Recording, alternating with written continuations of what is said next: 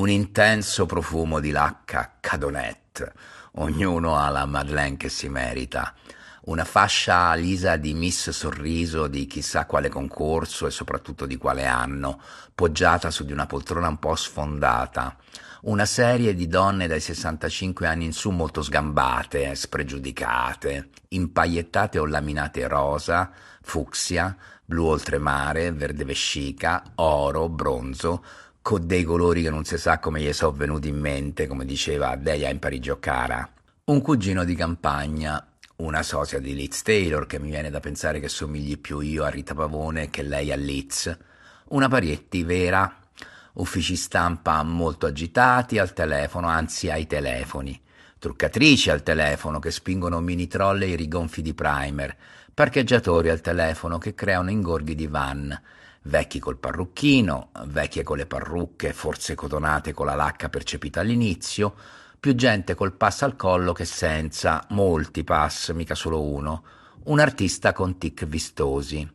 un giornalista di testata prestigiosa dallo sguardo assente che sembra non capire dove si trovi esattamente e la cui nipote era una mia fidanzatina in quarta ginnasio.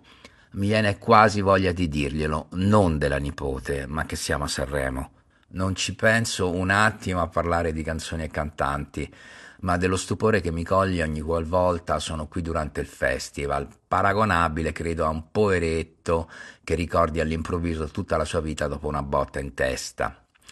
Sentirsi stupite polianne che vivono per la prima volta quel paese che parla un italiano stentato e con forti inflessioni di tutte le regioni No, non sono Puzzone io, è che insiste a non parlare la lingua ufficiale lui, che pensa di essere vivo perché credeva di essere riuscito a farsi dare l'autografo da X, ma che in realtà era Y, ma tanto fa lo stesso.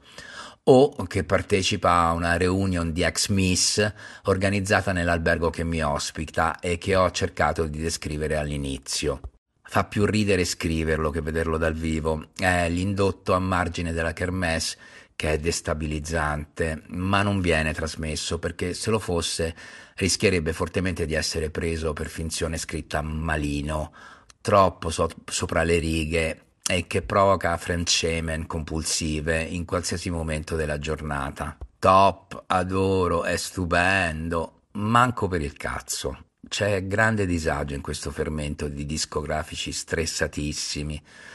tavolate chiassose con trionfi di crostacei e Swarovski, o sussurranti con due giornalisti di prestigiosa testata che mentre sta svolgendosi la conferenza stampa ufficiale del festival mangiano uno spaghettino con denti forniti dalla Casagit o anche decisamente burine nel rimarcare che ho pagato io ma come hai pagato tu eh, non dovevi hai già pagato ieri fra uomini col sigaro come dei socialisti degli anni Ottanta o dei greci del 2000, con le compagne che aspirano Aikos dai cappucci rosa e per vinca. E poi per strada, promoter del sud con aria decisamente sinistra,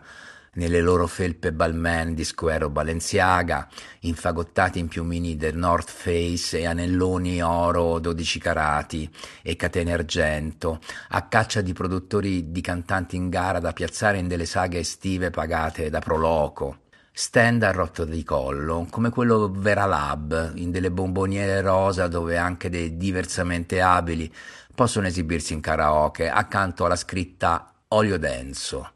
o quello più modesto dei testimoni di Geova con degli opuscoli che recitano cosa vuol dire avere successo nella vita. Minestroni di froci impazziti che percorrono catwalk immaginarie in questa notte di sole, furore, furore disprezzo negli occhi di sparute liguri vestite Prada vintage che gimcanano la moltitudine di passanti o per meglio dire di inchiodati immobili che occupano il suolo e non si spostano perché non sanno dove andare e probabilmente dall'eccitazione hanno anche dimenticato il loro nome. Si origliano molte telefonate, più che altro perché il volume delle conversazioni è altissimo e molto spesso doppio, perché rigorosamente in viva voce, dove la più notevole è senz'altro quello di una donna over 50, alta non più di un metro e quaranta, con carre corto, che incornicia un nasino probabilmente rifatto da sola a casa con le forbicine per le unghie, che risponde alla domanda Hai vinto?